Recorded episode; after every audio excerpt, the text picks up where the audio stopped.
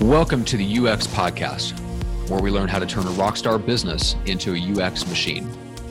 UX introduces a simple formula for personal and business growth based around one principle we can't solve big, valuable problems alone. Starting with this principle, UX equips and empowers us to pour ourselves into people and systems, scale authentically, and create a life of exponential freedom and impact. And now, let's get started with the latest episode of the UX Podcast. What's up, rock stars? Is Matt Johnson. We are back again with another fantastic episode of the podcast. This one was a really fun one because we're talking about one of my personal favorite topics, which is systems. And we're talking about it with someone who can go uh, just as deep and has a really fun and interesting perspective and a great sense of humor. This was just a really awesome episode. It's one of my favorite ones to record. Uh, my guest for today is Josh Patrick. You might know Josh as the host of the uh, Sustainable Business Podcast. He's the founder of the Financial Freedom Project, and so he's uh, he's been around for a while, involved in lots of things, done a lot of things that you might have seen or heard of already, uh, knows everyone. Uh, has interviewed everyone on his show. You probably run across it at some point, even if, if you don't know uh, the name offhand. And so, what, what I talk about with Josh on today's show is uh, going deeper into systems. So we talk about why simple systems are better than complex. Uh, how do we as leaders build systems in our business that people actually follow and use? Because that's important, right? None of us hate detailed, overly complex systems or processes, right? Um, and we also also talk about like how to get over the hump. Like it, it's going to take some extra time to build those systems in our business. How do we as leaders get over that hump of putting in the extra time that it takes to build the system, which will eventually help us and leverage our time and stuff like that? When actually at first it takes more time. So there's a bunch of stuff that we get into. I love Josh's perspective, and just to give you a sense of where this fits into the world of UX, for me. When I look at successful businesses, especially businesses that market and sell expertise and creativity, right? So the stuff in between our ears. Um, when we when we build a business that monetizes that, if we want a business that's relatively simple to run and maximizes our impact and our income with a lot less headache, right?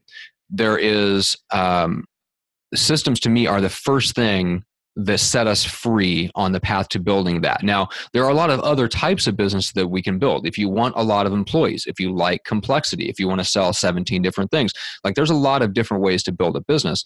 That's not my goal. My goal is to maximize, I want exponential freedom and impact with as little uh, you know overhead risk and number of employees as humanly possible and josh works with a lot of people who want the same thing and so we want the most leverage we want to turn our expertise and creativity into the most impact the most freedom in our life with the least risk the least downside and the least headache and so the once we get like our own performance together and we have that personal performance system in place, that's really the first system that we build. It's just the operating system for our life, for ourselves as an entrepreneur. But once we've got that out of the way, now we're delivering service, right? And we're probably doing a lot of it ourselves maybe most of it or all of it ourselves we're in the spotlight. We're the ones that are star- the stars of the show. How do we get other people to step up and be the stars of the show with us? How do we start to share the spotlight? Um, the key way to start is by building systems that they plug into now, once we get the business established and we can bring in rock star people down the line, those people may be able to help and maybe even take over the function of building systems in our business. But at first, it's really up to us. And that's why we want to talk about uh, getting over that hump of the extra time it takes to build the systems because in the beginning, it's us, right? We start with our personal performance system first, then we start with the system of how we're delivering our expertise and creativity in the business.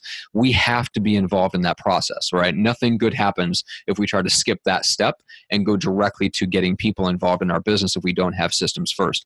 And so this is the critical next step after our own personal performance in the growth of our business. So that's why I'm excited to bring the episode to you. You're going to get a ton out of this. It's a super fun conversation. So with that being said, let's jump in with Josh Patrick. So Josh, officially welcome to the UX podcast. Well, great. Thanks a lot, Matt. I appreciate it. So we are talking about systems today, and I'm excited for the conversation ever since we connected uh, because you are a systems builder, successful business owner, and incorporate systems in, and, and you've got a lot of very unique and unconventional, probably counterintuitive things to say about systems. And we're talking about why they're mostly more complicated than they need to be, and they actually have to be usable. So first of all, just where did um, where did the approach and kind of the hard won knowledge of systems come in for you? Well, it came from my first business. I used to own a food service and vending company, and we had 90 employees running around. And my first thing that I did was make systems that were really complicated. You know, I, I talk about this a lot in relation to our uh, strategic planning process we did. My first strategic plan was 90 pages long, took me weeks and weeks and weeks to write. Um, when I got it finished, I put it on the shelf. Nobody in my company, including me, read the darn thing. Yeah. So over the course of the next few years, we kept cutting it down, cutting it down, cutting it down, cutting it down, until I got to a four-page strategic plan. And the four-page uh, four-page strategic plan was bullet points. Everybody used it. Everybody read it. We used it at every single management meeting we had, and we actually got actionable, positive results as a result of that. Okay. So that's the first piece of doing that. And what I noticed along the way was if I made a system complicated with lots and lots of steps in it, it would never be followed. Mm. And if you want your people to follow a system in your company, you can't be like the E Myth because people just don't do that. Now, you do have some really detailed people who love to have step one, two, three, four, five, six, seven, eight to 125. But yeah. most people want to know what are the two or three or four things I need to do for success in a particular activity. Now, mm-hmm. if you if you look at like the checklists that airlines use, they don't have checklists with 30 items on them. Really? Eh, yes, and there's a reason for that. Now they have, might have multiple checklists they go through, yeah. but each checklist itself is between seven and ten items. Hmm. Okay. Um, if you read a book called The Checklist Manifesto by Manifesto by Atul Gawande, he really goes into incredible detail about why complicated checklists don't work. And in my experience, 100% matches what he wrote in his book. Hmm. So always think simple is simple, less is more, to quote Gino Wickman.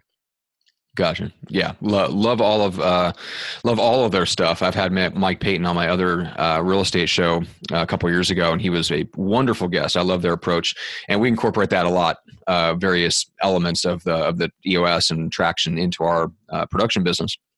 So we had that. Mike. We had Mike Mike Paton on ours also. Did you really? Yeah. We I actually did three episodes in a row because there was so much stuff to cover. Oh yeah, I think we had him for an hour, and I could have easily talked to him for about seventeen or something like that. Yeah. yeah so I'm, really I'm wildly guy. jealous now that you've had three episodes with him. Yeah. Um, so, uh, so the, I think that the struggle for people once they realize that, okay, so once you realize that, okay, I can't have I can't have a checklist with hundred different items on it. Okay, so let's say I accept that as being true. Then, if I'm going to cut the checklist down, how do I account for people making judgment calls in the moment that are different from the way I would if I had that same checklist in my hands. Because I'm pretty confident in myself in my business, knowing what I know, that you could put a checklist of seven things in my hands, and the, the end product of me doing the work is going to be up to my standards. If I handed that same checklist to somebody else that's a little bit more dumbed down and simple, they might actually use it, but I, are they going to make the same decisions that I would make along the way? So, how do you account for that? Well, you may put multiple checklists together. Mm. You know, for example, if you look at our video checklist, you're going to see there's about um, 12 topics in there. And each topic, each step along the way might have two or three things you have to do. So it's really chunking it down. Okay. That makes small sense. pieces. You know, if you if you sit there and say, okay, um, most people don't work. If you give somebody a list of 15 things to do, what's going to happen? Mm, well, it's probably, they can potentially get overwhelmed. That that seems like a lot, right? Yep. And they might start to work their way through it. But if you really, if you if they're expected to do it consistently, they might work all through those 15 things the first few times. Once they feel like they've got it, they feel like they've got it, and the checklist goes in the drawer and doesn't get looked again.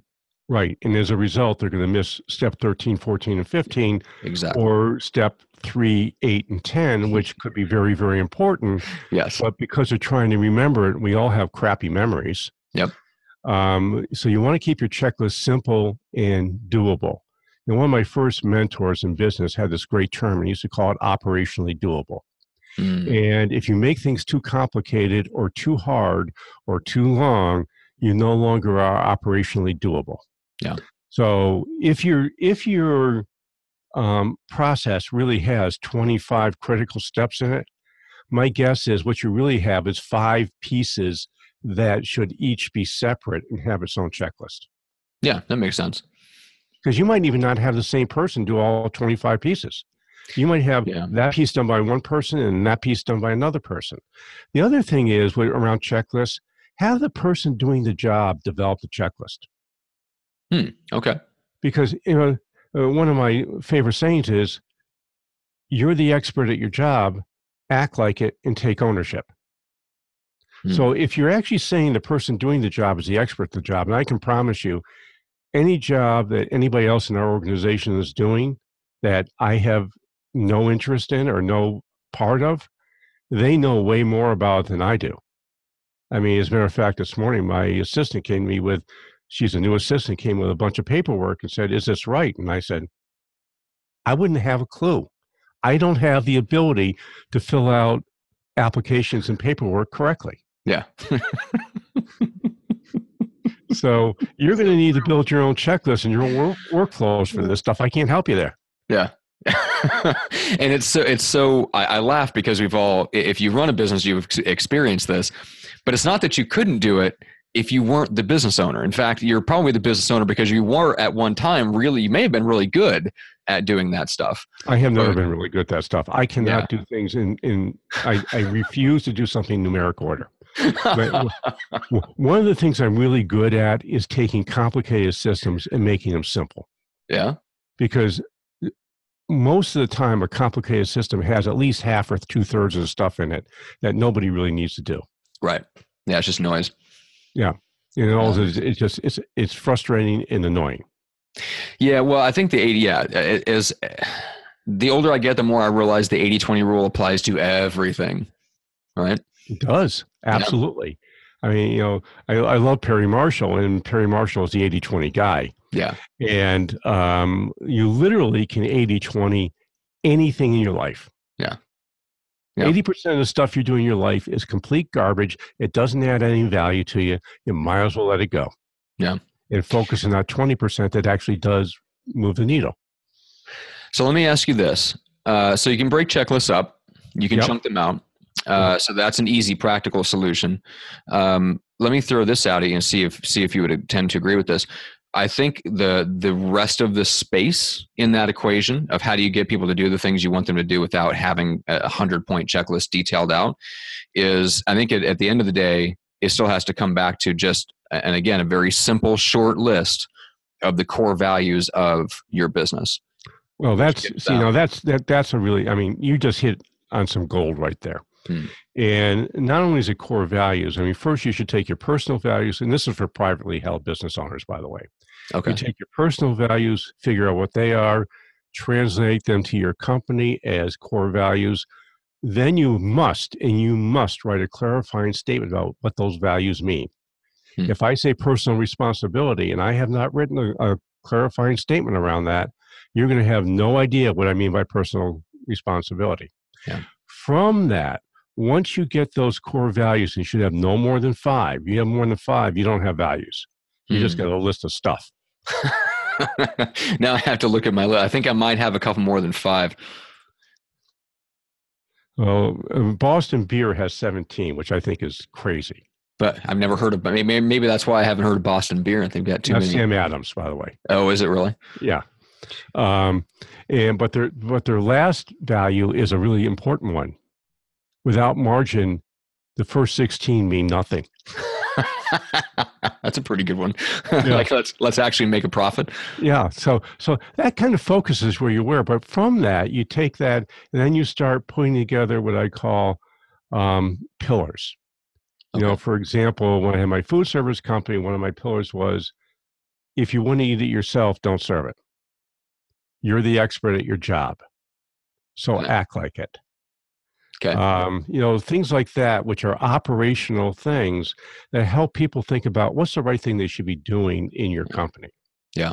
You know, Nordstrom was, you know, back when they actually were, had great customer service. And unfortunately, um, I've not experienced that the last time I've been in there, the last few times I've been there.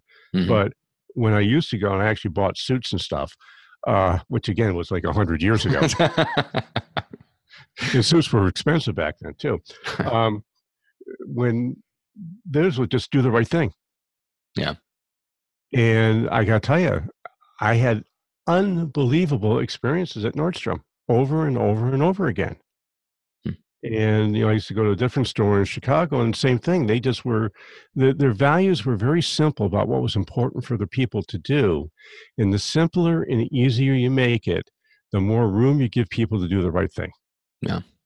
I mean, Yeah. if you've been on an airline and um, you've gotten bumped, and they start reading the litany of lists of what they can do and what they can't do, it almost always you walk away with a bad customer experience. Yeah. If they if they just said treat your customers like you would want to be treated, guess what's going to happen? You'd have great customer service. Yeah. As long as they treat their people well, which they don't do. No, yeah, there's, uh, we can we can go way down the rabbit hole on everything that's wrong with the, the airline industry. But yes, if they if they hired different slash better people and empowered them just to be nicer. uh, Well, I actually, I, know think the people they hire are. I think the people they hire are fine. I don't think it's You the think people so? are hiring. No. Yeah, I I, I don't know. I, ha- I have a very different viewpoint. I can't imagine ruining other people's day all day long for a living and being able to last very long in that job. Well, they actually don't, but that's you know we could go Yeah. down that rabbit hole. Really. but the truth is, they don't treat their people well, so Yeah. the people aren't going to treat their customers well. yeah, Yeah. everything No. flows from the top. Yeah, one of my beliefs is your employees are only going to treat your customers as well as you treat them. And that's really good. That's really good. Yeah, so when people ask me what's the more important, my employees or my customers, guess what my answer is? Yeah, employees. Employees. Because employees Hmm. As are where it all happens. Yes. I'm not talking to all my customers. I'm talking to a few of my customers, but my employees are talking to all my customers. yeah. And if I'm making their life miserable and I'm not treating them well, how can I possibly expect that they're going to treat my customers well? By the way, that's a system. It's about the simplest system you can have as a one piece system. Treat your cust- your employees well. Hmm I like it. Okay. So number one, simplify. Yep. Number two, reinforce core values. Yep. Uh, number three, I would say embrace. Um, how do I put this? Embrace the upfront investment. Right. I think that the last struggle people have with building systems, even once they understand that they have to be simple, because it takes time to, to distill things down. Right. It's, it's actually easier to make a hundred point checklist than it is a five point. So there's some effort there. Um, how do people get over or or come to grips with the upfront investment that it takes to build a system rather than just trying to emotionally lead people to do better? That's actually, that's actually a really interesting question. My answer to that is lower the overhead for making systems, which means the That's good. owner should not be making the systems. The person doing the job should make the system. hmm And if you just pick out your phone and you record it on your phone, what you do, you have just documented your system. Hmm. And then use some sort of a database, whatever you want to use. You know, use uh, you know, there's a bunch of them out there, and just put those videos in. Now you have your system. You've been you've just systematized your business. Hmm. And if you want to have a checklist, have them listen to the thing and write a checklist off it. Yeah. So lower lower the barrier, lower the threshold, Yeah. um, make it make it easier on yourself, and essentially build something like be okay with building something adequate out of the gate rather than something perfect. Correct. Okay. Yeah, I mean, perfect is the enemy of, of good. or Or done. actually, perfect is the, is the enemy of great, actually, is what I would say. Perfect is the that, enemy. that last 5% you need to get to, Mhm. It's a waste of time. Yeah, Yeah, it goes back to the 80-20 rule. Right. Right. I Yeah. mean, only 20% of your instructions are useful. 80% you could get rid of. Hmm. Yeah, that's probably true for most of the words that I say, sadly. I could promise if you, if you had gone through my book writing process with me, you would have seen that it was true with 100% of what I wrote. well, I doubt that. That, that. I'm sure that's a slight exaggeration, but it's. Uh, I, I get the self-deprecation. It's always fun. Um, yeah. By the way, what was the what was the process like? Uh, just of because a book definitely falls into that, right? Perfect being the enemy of great. What was Yes. your experience like knowing what you know about systems, knowing what you know about how you should simplify it, and all the stuff that you know is the right way to do it? Uh, did any of that trickle down in the actual book writing process? Oh, yeah. It all, actually, it all did. Good. Um, I rarely write real outlines. so I did I did mind maps for my outlines. Okay. And mind mapping is a much, much faster and much easier way to fix. Oh, I should have put that back in the first part of it. Well, you just have a branch you add it to. So you're you're really cutting down your time when it comes to writing by mind mapping. Yeah. And uh, for me, it was a completely different experience because I had written over a thousand blog posts in my life, actually Good. way over that. And uh, instead of writing a how-to book, I decided to write a parable, which was a fictional work about this very dysfunctional business family. So I had to learn a completely new form of writing. Yeah. Yes, it And- is. one of the smart things I did, and every once in a while I do one of those, I hired myself a really good book coach who understood the hero's journey in writing. That's awesome. And she gu- guided me through it. And as a result, I saved hundreds of hours in writing. Oh, I'll bet. Yeah. And not just this, the the the save time. Like some of that stuff, I you would you uh, probably would have never come across anyway. I would, book I would have never come across this. My first draft of the book before I hired her was complete crap. We basically scrapped it and started over again. okay. So, by the way, almost every writer you're ever going to talk to is going to tell you the first draft is completely crap. Yeah. oh, that's funny. I love it. That's that's good to know. Yeah. I hope Yeah. I hope I look back on mine and say the same thing. Well, for me, I, it was an experience I loved doing. What I didn't like doing, I hated marketing the book. I really hated. Did I you was, really? I wasn't very successful at number one, and number two, it's a lot more work and a lot more Yeah. boring work than writing the book. Mm, interesting. Yeah, yeah, I can see that. Like the writing the book is intellectually interesting. Uh, getting it right is is like hits that part of the brain where you get some satisfaction, stuff like that. Um, if you looking back on marketing the book now, what would you have done differently? Well, I would have uh, hired somebody to help me that actually knew what they were doing. Gotcha.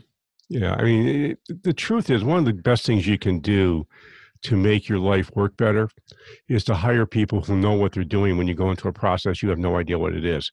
I, mean, I did a lot of the things right, but I did a lot of the things wrong. Um, and the truth is, none of us are writing a book to become a bestseller and author. Maybe it would happen if we get lucky. We're really writing the book to help promote our business. Yeah. And the biggest mistake I made was I didn't put a big honking call to action with a landing page in the first page of the book. that's good advice. Yeah, and uh, that, that's an easy thing to overlook, but you're exactly right. Yes. Yeah. So yeah, I, think I've learned uh, just going back to systems to to wrap things up. Uh, when it comes to like, like who was it? Rich Schefren said this: everything in your business is either a system or a project. So I, I said, okay, well, I'm really good at systems. I'm not necessarily as good as projects, as good at projects. And the way that I look at it is, I never expect a project to go smoothly or to come out perfectly. Now, a system, on the other hand, if it's something people have done, if we've done it in the business multiple times, I expect a level of pretty close to perfect, especially for client work. But if it's a project, you know, I just assume there's going to be miscommunication. There's like we're still developing the systems, we're still documenting everything. Like there's, I just I build in a much wider margin of error into a project than I do into a system. I don't know about you. Oh, I would actually submit that a project is a system. Okay, explain. Well, you can systematize your project work. Okay, It doesn't mean it doesn't mean that you're not going to have mistakes and you're not going to have pivots and you're not going to have to understood it doesn't work. But if part of your system is fail fast, fail cheap, it means you're doing a bunch of small experiments along the way to get proof of concept. That's a system. that is true. You know, Very true. basically everything in your life is a system. We just don't recognize it as such. Yes, uh, and and I think you might have recommended the book. Was it the Systems Mindset, Sam Carpenter? No. No. Okay. So he, I don't. Somebody else must have recommended that, but it's along in the same veins. And he said something to the effect of, "Look, everything in your life is a system that actually produces exactly the result it's intended to produce." Which is exactly counter to how most people perceive their life, which is lots and lots of effort that doesn't turn out the right result they think they should get. And his his contention is if you look at life as a series of interlocking systems that are producing exactly the results that are meant to produce, well then it's a matter of just go tinker with the system and it's going Right. to give you a different result, which is a way more empowering way to look at the world. Right. And you should always be tinkering with your systems. Yeah. I mean, I, I tell this story a lot about when I was in the vending business. We took our training for our route drivers from eight weeks down to two weeks. and our retention from 40 or 50% up to 85%. Hmm. And that was just tinkering with the system of how we trained. Yeah. So we had the system and it worked sort of. People were getting trained. We would hire people to go out in the field, but a 40 or 50% success rate is pretty crummy. Hmm. so how do you fix that? You keep tinkering with the system till you get it right. Yeah. And I probably could have continued to improve on that, but we sold the business. So yeah, exactly. Well, yeah, and you moved on. You move on to another system, right? Because that five per that last five percent isn't worth the outlay of effort. Not even a little bit. Love it. All right. So, where's the best place for people to go and connect? Well, I have two websites. One is www.stage2planning.com. That's with the number two. That's our wealth management site. And www.sustainable thesustainablebusiness.co. That's www.thesustainablebusiness.co is our business consulting site. Perfect. And you get lots. Of, my podcast lives at uh, Sustainable Business, and I've got over a thousand blog posts at Stage Two Planning. Tons of stuff for people to download. Tons of stuff for people to read or watch videos or listen to podcasts. Awesome. Well, I know one of the first things I'm going to take out of this is uh, I need to cut at least one core value out of my list and then start using them a little bit more with my staff. So this has been uh, a super fun conversation, which I knew it would be, um, but even even better than I expected. So I, I really appreciate your time. Oh, my pleasure. Thanks so much, man. I appreciate it. Now, I believe that clarity releases energy. So I hope that this episode creates clarity for you by laying out a path forward in your business. Now, if you're interested in starting a podcast like this to help you break into a new industry or to establish yourself as an authority in a niche market, let's talk. We have a complete done for you podcasting service. Uh, that is my agency that I'm building and growing, and I'd love to talk to you about what we can potentially do for you. You can learn more at pursuingresults.com to get a sense of what our service is all about. And if you're ready, if you're really seriously thinking about starting a podcast, I'm happy to brainstorm your ideas and talk about the positioning of your podcast within the market, something that you can take away whether we end up working together or not. So you can grab a time on my calendar for a podcast brainstorm call at bookjohnson.com. That is bookjohnson.com. I just want to thank you again for listening to the show, for leaving us a rating and a review on iTunes, and more importantly, for investing your time, your energy, your attention into the show. It really means the world to me that you would do that. So, again, this is the UX podcast where we learn how to turn a rockstar business into a UX machine, and we'll see you on the next episode.